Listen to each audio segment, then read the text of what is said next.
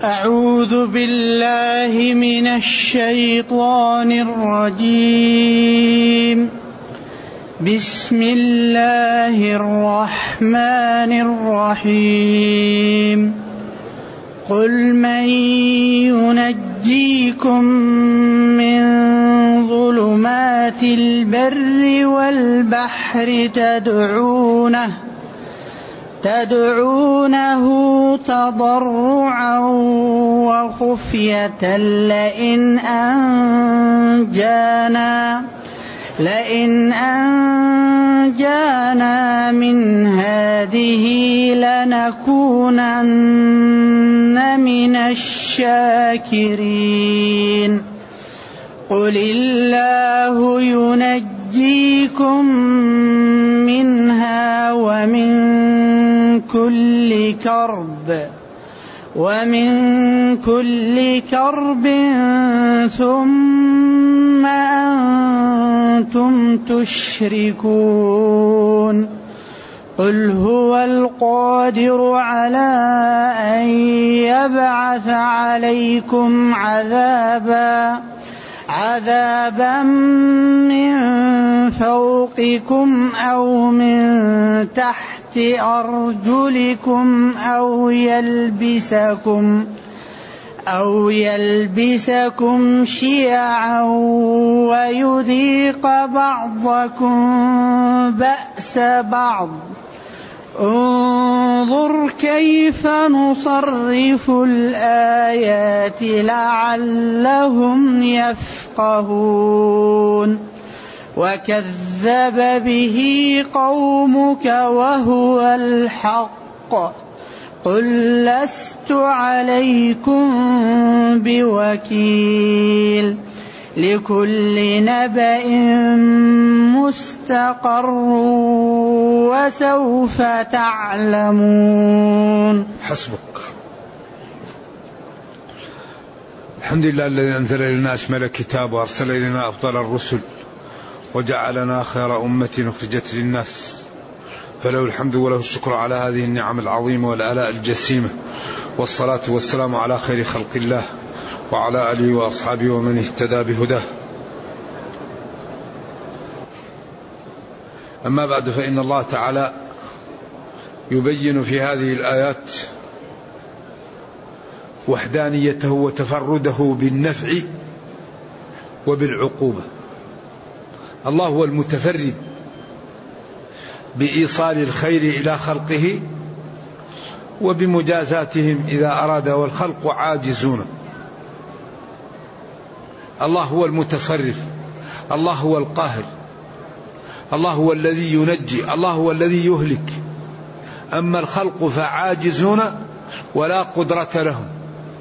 والنتيجة أن العبد يعقل ويعرف من بيده النفع فيطيعه ومن بيده إيصال العقوبة إليه فيجتنب نواهيه.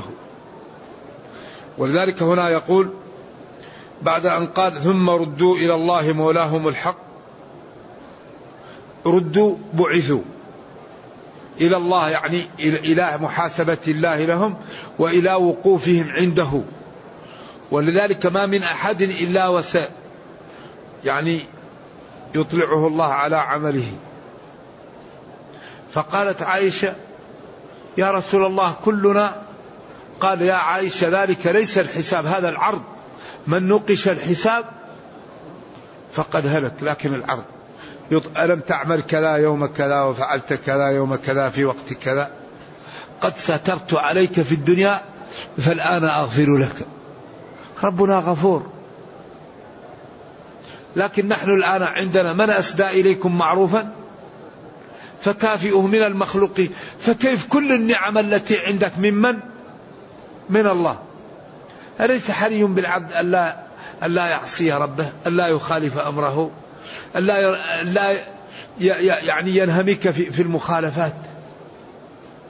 الإنسان الحقيقة ظلوم جهول. إنه كان ظلوما جهولا. ألا له الحكم الله وهو أسرع الحاسبين إذا حاسب.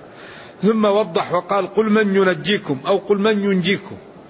قراءتان سبعيتان. أنجاه ونجاه. قل من ينجيكم من ظلمات البر والبحر تدعونه تضرعا وخفية. لئن أنجانا أو لئن أنجيتنا. من هذه الورطة لنكونن من الشاكرين. هنا إيماء وإشارة إلى أن هؤلاء القوم ما استعملوا عقولهم. لأنهم إذا جاءتهم الكربات وجاءتهم الدواهي عند ذلك الوقت يغيب عنهم غير الله. ولا يدعون إلا الله. فإذا جاء السلم وجاء الهدوء وجاءت العافية دعوا غير الله. طيب ما دام في أوقات الشدة لا ينفعكم إلا الله ففي ذلك ففي أوقات السلم لا ينفعكم إلا الله. ولذلك هنا قل من ينجيكم أي ينقذكم ويسلمكم من ظلمات البر والبحر. الظلمة تقال للمشرك يوم مظلم يوم فيه مشكل. ليل مظلم يعني يعبر عن المشكل وعن الكروب بالظلام.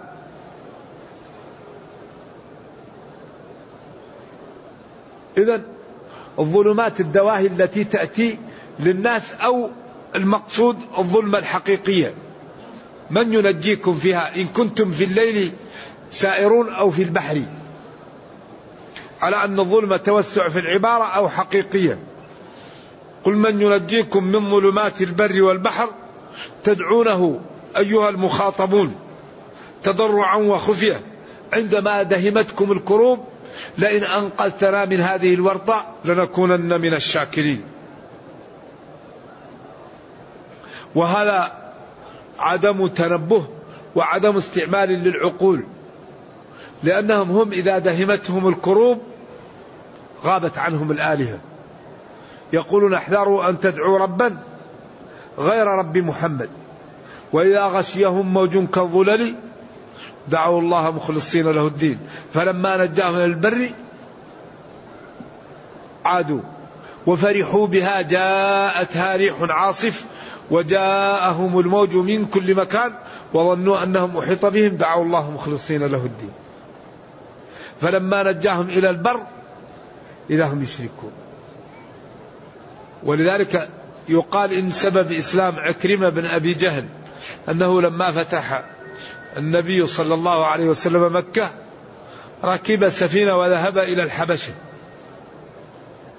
فهج عليهم البحر فقال أهل السفينة احذروا أن تدعوا ربا غير رب محمد. فقال اللهم إن كان لا ينجي في ظلمات البحر إلا هو فلا ينجي في ظلمات البر إلا هو. اللهم لك علي عهدا إن أنقذتني لأذهبن إلى محمد صلى الله عليه وسلم فلا أضعن يدي في يده. فأنقذه الله فدخل في الإسلام. إذا أنتم إذا جاءتكم المشاكل والصعوبات تدعون الله. إذا لم تدعونه في, في وقت السلم. ذلك حجج الإسلام والبراهين التي يأتي بها ما عنها مهرب إذا جاء بالحجة لا يمكن أن ترد. هناك يعني من أين جاء التحريم الذي يقولوه بعد آيات ستأتي؟ قل الذكرين حرم أم الأنثيين أما اشتملت عليه أرحام الأنثيين نبئوني بعلم إن كنتم صادقين. من أين جاء التحريم؟ إذا جاء التحريم من اختراعكم ومن تشريعكم وهذا عين الضلال وعين الكفر وعين البعد عن شرع الله.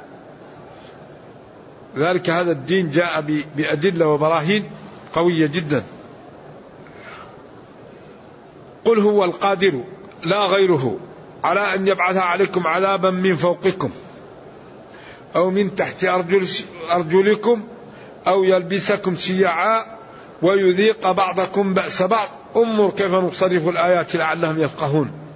ورد في الحديث الصحيح أن النبي صلى الله عليه وسلم دعا ربه ثلاثا فأعطاه اثنتين ومنعه الثالثة. أنه لا يسلط عليهم عدوا خارجا عنهم وأن لا يهلكهم بسنة عامة. يأتيهم عذاب الاستئصال وأنه لا يجعل بأسهم بينهم فمنعه هذه. لذلك أغلب مشاكل الأمة فيما بينها الأمة المسلمة. وخلف ابن عفان شرا طويلا. من يوم ما قتل عثمان والأمة عندها بعض الأمور مع الأسف.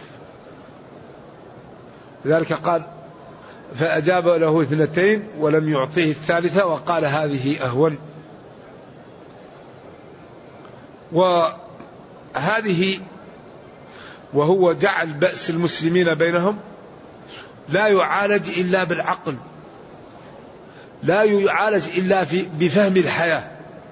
ولذلك مدح الله الروم وقال ولكن أكثر الناس لا يعلمون يعلمون ظاهرا من الحياة الدنيا. وقبل ذلك قال ألف لام ميم غلبت الروم. ثم قال يعلمون ظاهرا من الحياة الدنيا.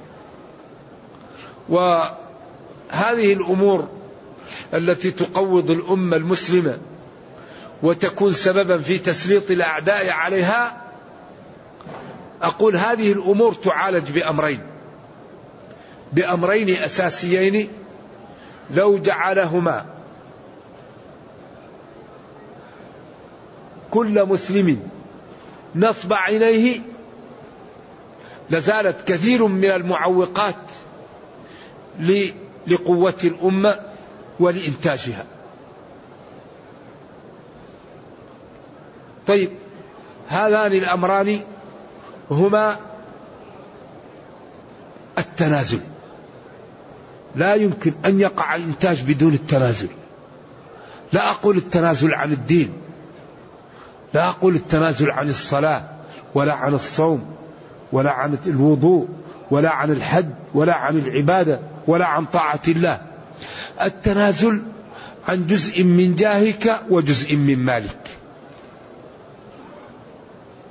أقول إن مشاكل الأمة بل مشاكل العالم هي ناشئة عن محبة المال والجاه. وأن المسلمين إذا استطاعوا أن يديروا الخلافات بينهم. إدارة موجبة موجبة ومنتجة. تغيرت حال الأمة وأصبحوا أقوى أمة.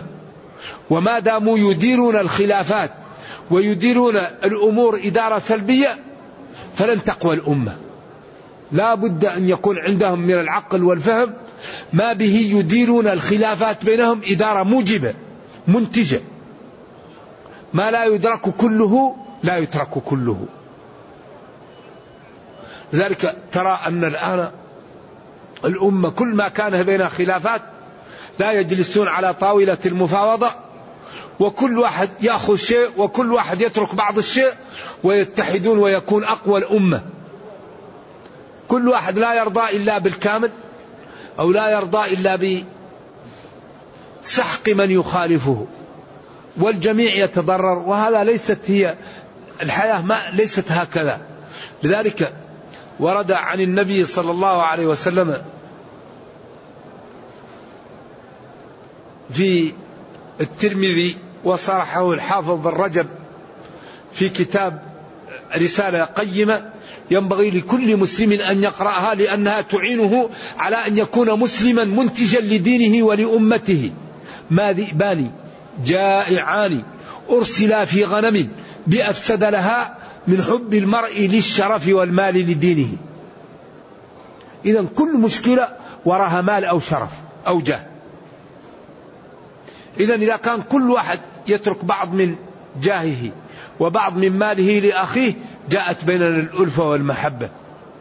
وإذا كان كل واحد يريد حقه كاملا جاءت بيننا النفرة وأصبح خلافنا نديره إدارة عقيمة وضعفنا جميعا. وربنا يقول ولا تنازعوا فتفشلوا. إذا ينبغي أن نشيع بيننا أنه لا صلاح إلا بالتفاهم والتنازل. كل واحد يتنازل عن بعض مصالحه عن بعض جاهه للآخر تأتي بيننا الألفة والمحبة والقوة. فإذا لم نفعل ذلك حصل لنا ما هو حاصل للأمة مليار وستمائة مليون ولكن في المحافل ما لا يكون لا يستشارون في خصوصيات أمورهم. لماذا؟ الآن لو نظرت إلى إلى دولة فرنسا ودولة ألمانيا كيف استطاعوا أن يديروا الخلافات إدارة منتجة ويكونوا أقوى قوة في العالم لأنهم يعلمون إيش ظاهرا من الحياة الدنيا يعلمون ظاهرا من الدنيا يعلمون خطورة الخلاف. يعلمون أن ما كل واحد يأخذ كل شيء. ولذلك مدح النبي صلى الله عليه وسلم الحسن بن علي. قال إن ابني هذا سيد. لأن الله أصلح به المؤمنين. وسيصلح الله به بين فئتين عظيمتين من المسلمين. إذا نحن ينبغي أن يكون بيننا التفاهم. التفاهم. ونحاول أن نهتم بالأمر العام. لأن الأمة لا تقوى إلا بالأمر العام. إذا كان كل واحد من المسلمين يعتني بنفسه من لفروض الكفاية المضيعة التي هي سبب في تقويض الأمة المسلمة؟ تعطيل فروض الكفاية. فروض العين معمول بها والسنن والأنداب إن شاء الله معمول بها لكن فروض الكفاية مهملة. إذا الله منع من أن يأتينا عدو ويستأصلنا. وأن يأتينا بما لا؟ بسنة عامة تهلكنا. طوفان أو زلزال لا. ولكن ما طلبه أن لا يجعل بأسنا بيننا فمنعه ذلك. لذلك كل مشكلة تأتي للمسلمين من أعدائهم أو من بينهم سببها الخلاف بينهم أو يلبس بعض المسلمين غير المسلمين ليتقوى على إخوانه بغير المسلمين. وهذا الذي ضيع الأندلس بكاملها. لو تقرأ عن الأندلس تجلس تبكي. كيف راحت الأندلس؟ لذلك الحقيقة كل واحد منا ينبغي أن يكون عضوا منتجا في المجتمع. أي إنسان الآن مسلم تاجر أو غني مات تجد الورثة يتقاطعون ويذهبون للقاضي ويتخاصمون. إلا إذا كان من بين الورثة عقلاء. فتنازل بعضهم انتهت المشكلة. ترك مالا وترك عمارة واحدة والأولاد سبعة والبنات خمسة وكل واحد يريد العمارة. طبعا تشاكلوا. لكن إذا كان كل واحد يقول للثاني ما تريد خذه. انتهت المشكلة. إذا أهم شيء أن يدير المسلمون خلافاتهم إدارة موجبة منتجة. وهذا لا يكون إلا بالعلم والعقل والحوار. ولذلك لما أمر الله بالصلح بين المسلمين إن حصل بينهم شيء قال وإن طائفتان من المؤمنين فأصلحوا أمر للوجوب. ثم قال إنما المؤمنون إخوة فأصلحوا بين أخويكم. الصلح هو الجلوس على طاولة المفاوضات. أنت تجلي بحجتك. أنا أدلي بحجتي. أنت تذكر ما عندك. أنا أذكر ما عندي. بعد ذلك لا بد أن يظهر الصادق من الكاذب. بعد الجلوس على طاولة المفاوضات لا بد أن يظهر الصادق من من الكاذب. بعدين لا بد أن نأخذ على يد الجهش الظالمة. فإن بغت إحداهما على الأخرى. بعد المفاوضات لا بد أن يظهر الصادق من الكاذب. فلا بد أن نأخذ على يد الشريحة الظالمة. فإن رجعت وتابت لا يكون الظلم السابق مانع من العدل فيها. وإنما نحكم بالعدل ونقضي ونتقي الله ولا نقول هذا ظلم نظلمه لا. إن ظلم لا نظلمه. إن عصى أخوك الله فيك فاتق الله فيه. فلا تظلمه. ذلك هذا الدين دين رائع. هذا الإسلام دين القوة دين النزاهة دين السماحة دين قفل أبواب مكامن الخطأ مكامن الخطأ. جعل الأمة أمة متماسكة قوية مرتفعة لها السيادة والريادة والقيادة والقوة والمنعة. لكن بما لا لكن إن سارت على ما رسم لها. إن سارت الأمة على ما رسم لها لن تغلب ولن يوصل إليها. وإن تركت ما ما أمرت به الله يقول إن الله لا يغير ما بقوم حتى يغيروا ما بأنفسهم. وقال قل هو من عندي أنفسكم. إذا الطريق واضحة والأمر في غاية من البيان لا يخفى على من تأمله. إذا يقول قل هو القادر القادر القاهر المتصرف. على أن يبعث عليكم عذابا من فوقكم. كما فعل أرسل عليهم طير أبابيل أرسل عليهم الصيحة أرسل عليهم المطر. أو من تحت أرجلكم هو عياذا بالله ما لا؟ الخسف أو البركان أو الزلزال أو يلبسكم شيعا يلبسكم يعني جعل ما يقع بينهم كاللباس. ويختلط كالمختلط. ولذلك ويذيق بعضكم بأس بعض. ذلك لو تقرؤون في كتاب الفتن لابن كثير أو في البداية والنهاية تجد كيف الفتن تعمل. لذلك القاعد النائم فيها خير من القاعد والقائد خير من الواقف والواقف خير من الماشي والماشي خير من الساعي ومن استشرف لها استشرفت ذلك في الإنسان يجلس. في هذه الأمور مشكلة وبالأخص إذا كان هذا بين المسلمين. لا يدري القاتل لما قتل ولا المقتول لما قتل ولا المقتول لما قتل. فلذلك هذه الفتن يخاف المسلم منها. ولذلك بعض الصحابة جلس ولم يدخل فيما حصل بين الصحابة. وبعد ذلك لما قال معاوية لأحد الصحابة أنت لما لم تساعد؟ قال له ندمت على ذلك. أني لم أكن مع علي. قال له ولم؟ قال لأني لم أتبين حتى قتل عمار. فلما قتل عمار تبين الأمر. نعم. فكثير من الصحابة ندم. وبعضهم لم لم يدخل وبعضهم قال فتنة طهر الله منها سيوفنا فلنطهر منها ألسنتنا. وكل منهم متأول وكل منهم على خير. ونرجو الله جل وعلا أن يغفر لجميع المسلمين. وهذه الأمور الإنسان إذا فهم فهم وتأوله إن شاء الله ربنا يسامحه. ولكن المشكلة من يرى الخطأ ويعمله متعمدا. قال ولكن ما تعمدت قلوبكم ولكن ما تعمدت قلوبكم. تعلم أن هذا معصية هذا حرام هذا لا يجوز تتعمده.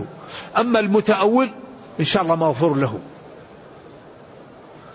فإذا نحن الآن أهم ما نحتاجه هو الاهتمام بالمؤسسات التي تربي العقول وتفهمها على أن تكون منتجة لدينها ولأمتها.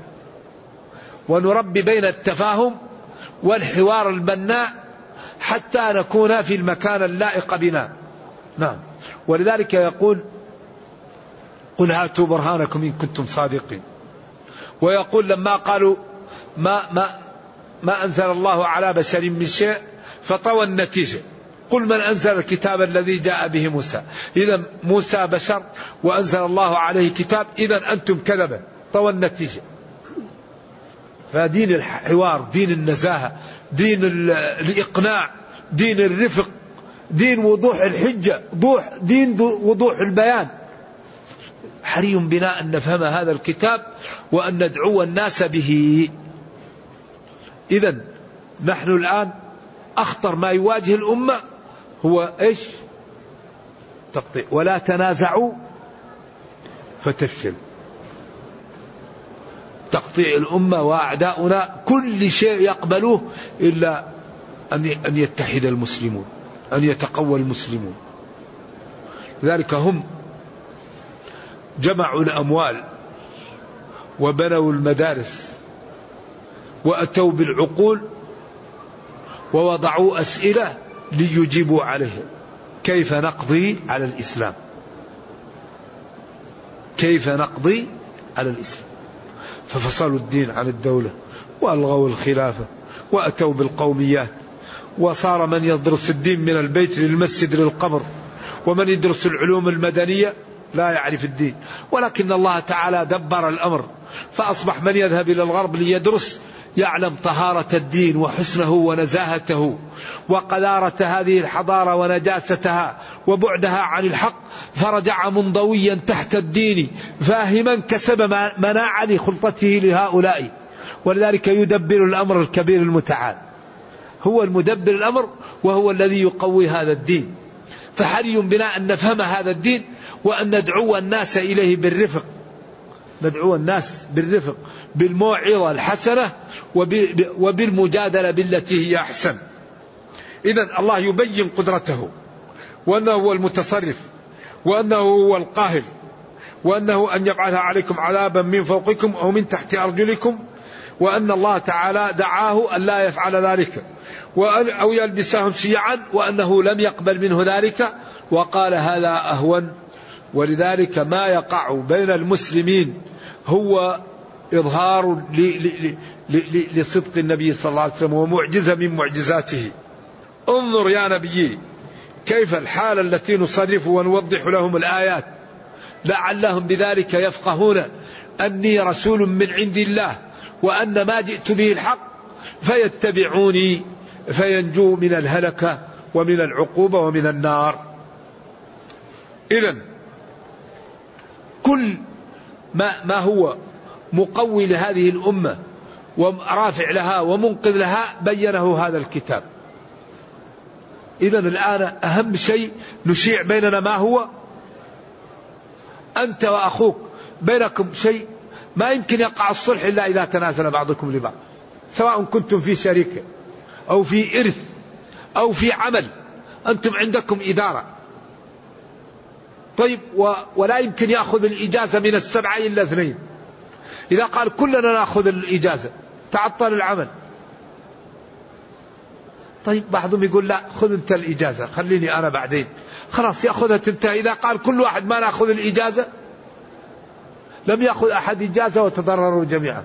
أو أخذوا الإجازة جميعا وتضرروا العمل. اذا ما يمكن أن يقع شيء إلا بالتفاهم. الحياة كذا. أنت في البيت مع أولادك.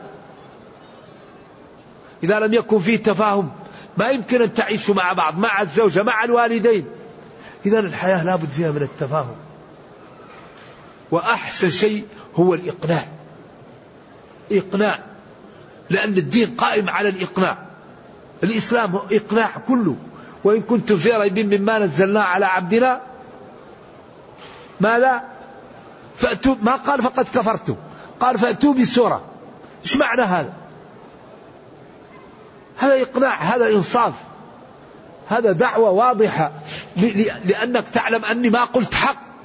أنا أتيت بكلام. إن كنت مكذب به فأتي بمثله. فإن عجزت فاعلم أني صادق واتبعني. فإن لم تتبعني فلك العقوبة. فإن لم تفعلوا ولن تفعلوا إيش؟ هكذا الإسلام قائم على البراهين وعلى الأدلة وعلى وضوح البرهان.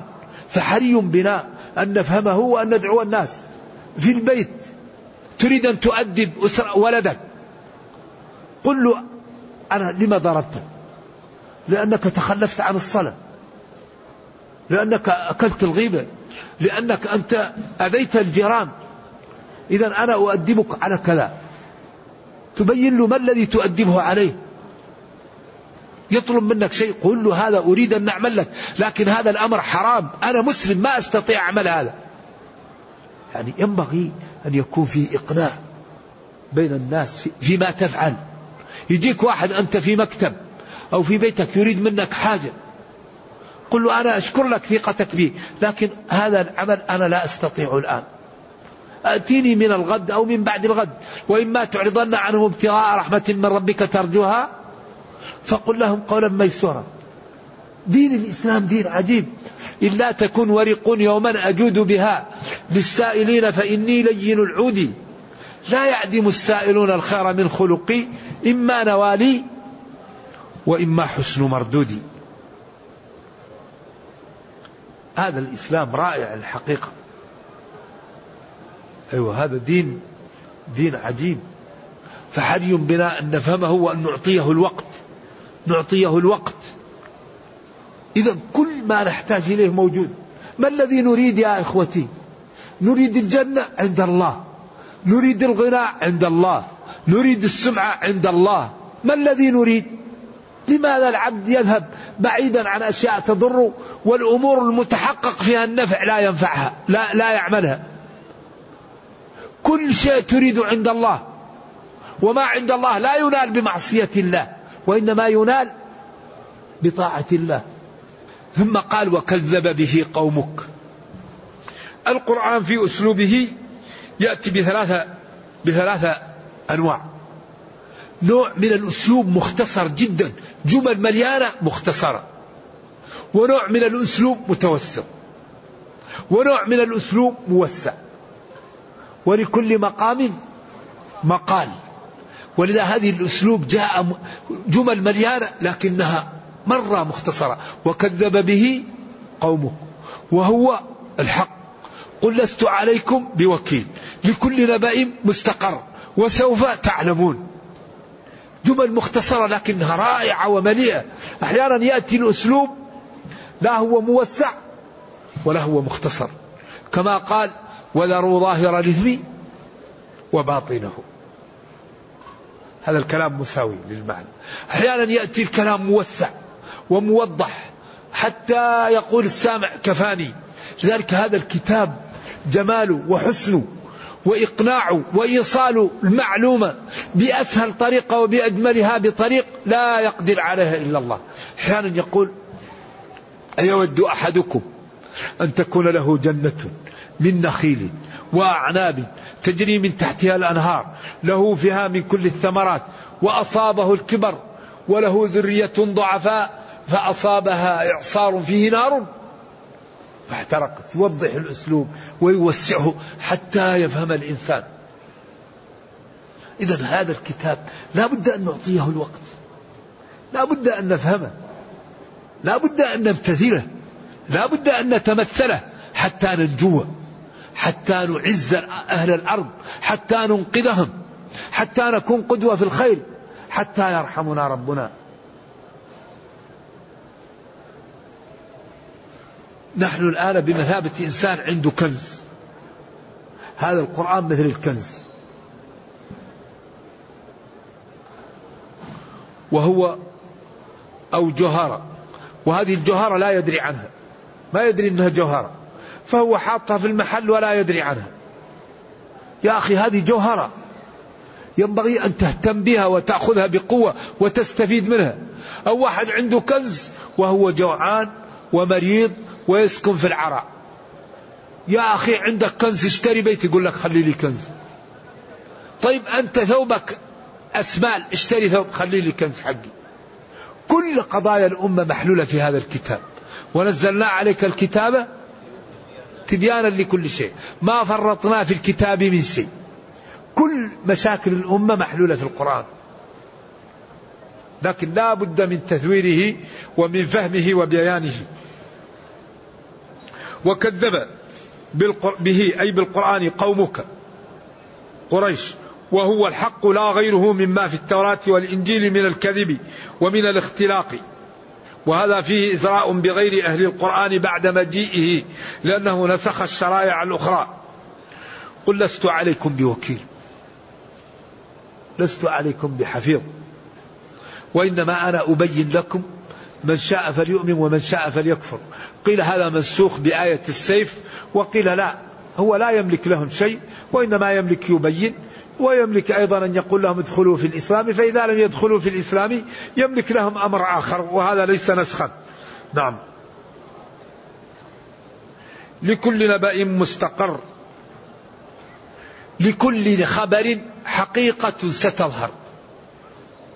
لكل نبأ حقيقة ستظهر. أخبر بأن فيه جنة ونار. سيظهر ذلك. أخبر أن الكفار يوبقون أنفسهم. سيظهر ذلك.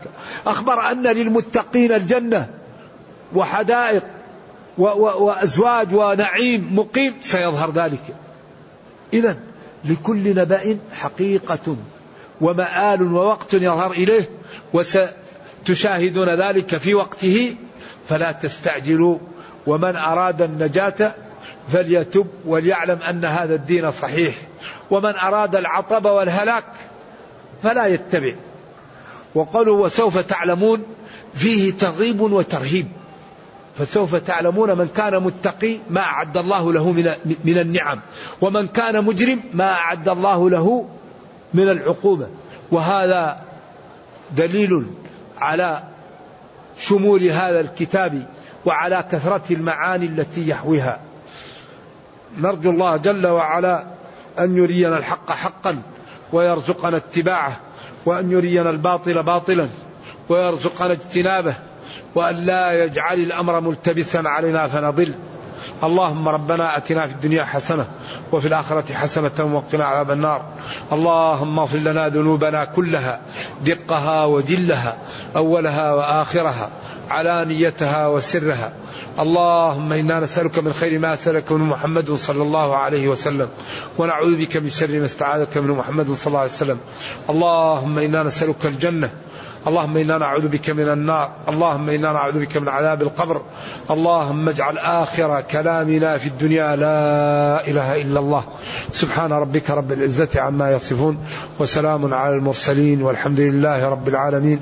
والسلام عليكم ورحمة الله وبركاته. يقول ما حكم الصلاة على الميت في المقبرة؟ لا أعلم فيها شيء. لأن الميت يصلى عليه والدعاء صلاة. والنبي صلى الله عليه وسلم كان يذهب إلى القبور ويقف عليهم ويقول السلام عليكم أهل الديار من المؤمن وإنا إن شاء الله بكم لاحقون. يغفر الله لنا ولكم. فيدعو هناك. نعم. نعم. ويقول كما أن المرأة التي كانت تقوم المسجد وماتت في الليل ولم يأذنوا بها رسول الله يعلموه بها فلما رآها ذهب وصلى عليها لأنها كانت فيها صلاح.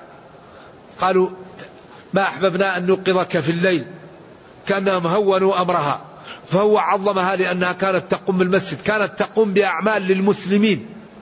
لذلك أي مسلم يقوم لأعمال للمسلمين النبي صلى الله عليه وسلم والدين يقدرها له. نعم. نبينا صلى الله عليه وسلم كان على خلق. وإذا غاب أحد الصحابة سأل عنه. وإذا جاء يعني الطعام وهو غير موجود خبأ له نصيبه. رحيم بالمؤمنين. ما يترك واحد يقول أين ذهب فلان؟ يقول ذهب يأخذ نصيبه ويخبئه حتى يأتي. وإذا غاب أرسله وتفقده. وإذا مرض زاره. يقول ما التفاسير التي تعتني بالبلاغة؟ غير الكشاف. ما الكتب هو يقول ما هي. المفروض تقول ما كذا. لأن ما هي غير جيدة. تقول ما زيد. ما الحاقة. هذا أفصح من أن تقول ما هي الحاقة يعني. من باب التعبير. هذا أفضل. أنك ما تقول ما هي أو ما هي ما هي الكتب. ما الكتب؟ ما التفاسير؟ هذا أظنه أفصح. البلاغة ماتت في مهدها مع الأسف. لم تنضج. وكل الكتب الموجودة فيها هي تدور في أشياء وأحسن من كتب في هذا عبد القاهر الجرجاني في كتابه دلائل الإعجاز وأسرار البلاغة وماتت بعد هذا. ثم جاءت شروح التلخيص وهي ضعيفة ومن أحسن من كتب في البلاغة بعد الزمخشري هو أبو السعود. أيوة تفسيره في خمسة مجلدات مطبوع. وهو رجل جيد في البلاغة.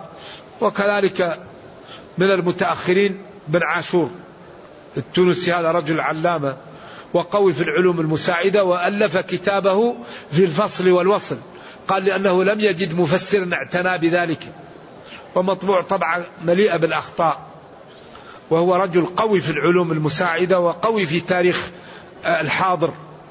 له دراسات قوية في البلاغة وفي الأصول وفي يعني العلوم المساعدة. وهو طبعا من ناحية أيضا يعني أشعري نرجو الله أن يغفر لنا وله لا يخفى على طلاب العلم ذلك.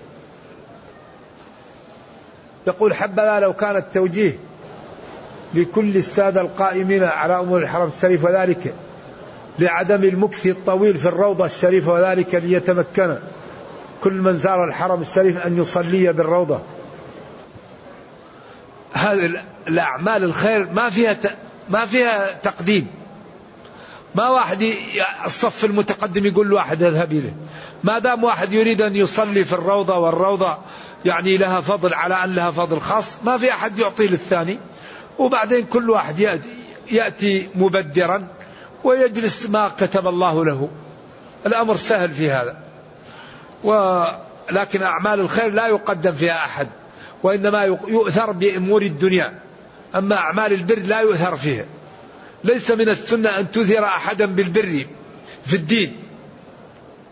هل الأفضل حفظ القرآن أم قراءة القرآن والتفسير إذا لم يكن لدى الإنسان وقت لفعلهما معا؟ الأفضل أنك تقرأ القرآن وتحفظ القرآن وتفهم القرآن. وتحاول أن تعمل الجميع وتنظم الوقت. وإذا لم تستطيع اعمل الخير افعلوا الخير لعلكم تفلحون. يقول سمعنا أن من أحد العلماء أن هناك حروفا معدودة مختلف عليها في القرآن لا تتجاوز أصابع اليد فما هذه الحروف؟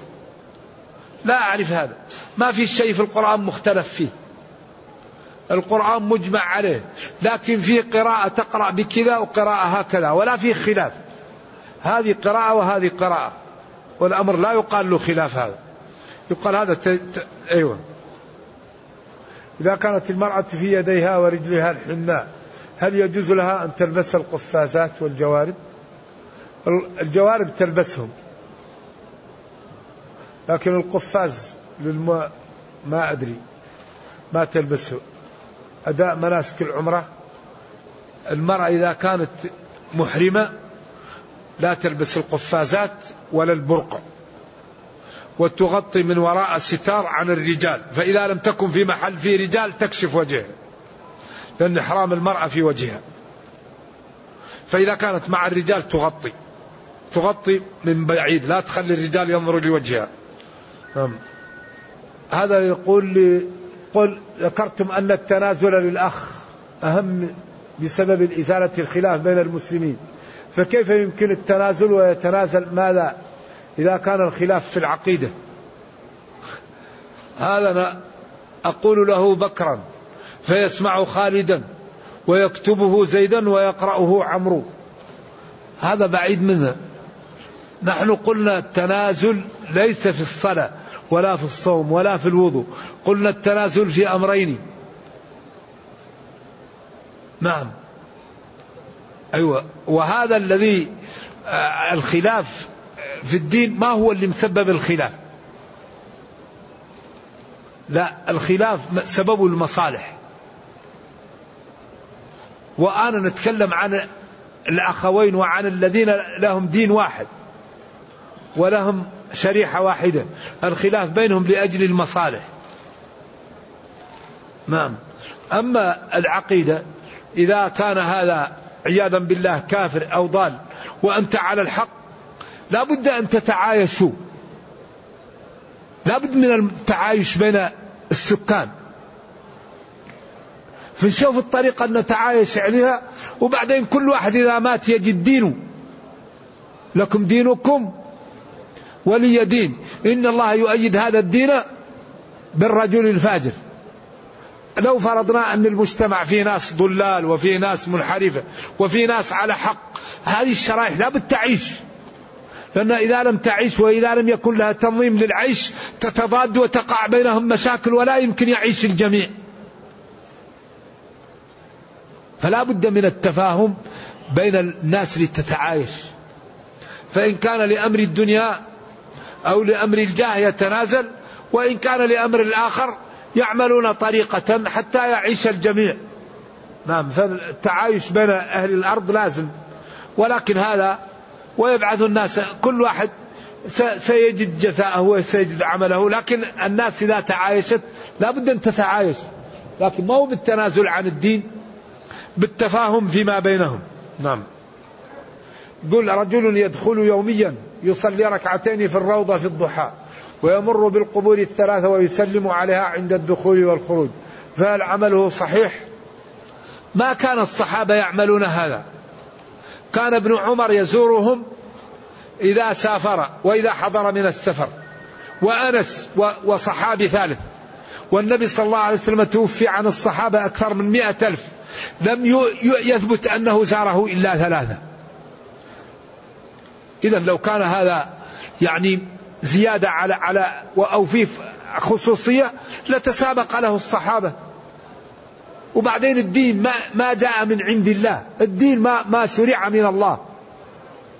قال اللهم لا تجعل قبري عيدا. وصلوا علي فإن صلاتكم تبلغني. واحد يقول سلم لي على الرسول صلى الله عليه وسلم. يا أخي سلم عليه ولو في الصين. الملائكة يبلغوه. صلوات الله وسلامه عليه. يسأل عن دروس في رمضان. الله أعلم احتمال تكون. نعم. أمين الاختلاف الذي يقول الخلاف الذي تحدثت عنه في بداية الدرس هل هو بين أهل السنة والجماعة؟ فيما بينهم أم بين أهل السنة والجماعة والطوائف الأخرى. هذا كل خلاف في الدنيا. يعني تسعين في المية من الخلافات سببها المال والجاه. والذي يقول إذا قال إنسان أنا أخالفكم لأني أريد مالا ما يرضوا منه. وإذا قال أنا خالفتكم لأني أريد جاها لا يرضى منه. لكن إذا قال أنا خالفتكم لأني أريد الدين إيش؟ يقبل منه. ما الذي قتل الجهم؟ خالد إيش القسري. هذا تقرأ تاريخه أفسد من الجهم. مشكلة هذا. إذا هذه مشاكل. ولذلك هذه الأمور وراها آه، يعني أيوة ف ما حكم من يصلي دون أن يحرك شفتيه لا بد من تحريك الشفتين. لا بد من النطق بالحروف لأن الكلام بالقلب ليس كلاما. لا بد أن ينطق بالحروف يحرك لسانه وشفتيه حتى ينطق بالحروف. يقول عندما أكون في ضائقة يعني أعاهد الله أني لا أقوم بالذنوب فإذا عفاني عدت لها. استغفر الله وتب إلى الله يتوب عليك. العبد ضعيف ومركب فيه الشهوة وخلق الإنسان ضعيفا لكن تب إلى الله. يغفر لك. تعمل الذنب تب إلى الله. تعمل الذنب تب إلى الله. بعدين يغفر لك. ربك كريم كريم كريم. كريم بس توب توبة نصوحة. لا تقول توب إلى الله أنت مالك تايب. لا. الله لا تخفى عليه خافية. ما حكم حلقة وتقصير العنفقة وهل هي من اللحية؟ من اللحية واتركها لوجه الله يا أخي. لا تلمسها خليها. هذا الله يرفع عنا عنك كل سوء يا أخي. ما الرسالة التي ذكرت؟ آه، في تحقيق من رجب. لا شرح حديث ما ذئبان جائعان أرسلا في غنم بأفسد لها من حب المرء للشرف والمال لدينه. هذه رسالة مطبوعة وفي المكتبات وهي في حديث الترمذي. وابن رجب هذا رجل عالم قوي خبير بالسنة وبأصول الفقه وبالفقه ورجل مبارك. نرجو الله أن يغفر لنا وله ولعلماء المسلمين. وله كتب قيمة في السوق. من جملتها القواعد الفقهية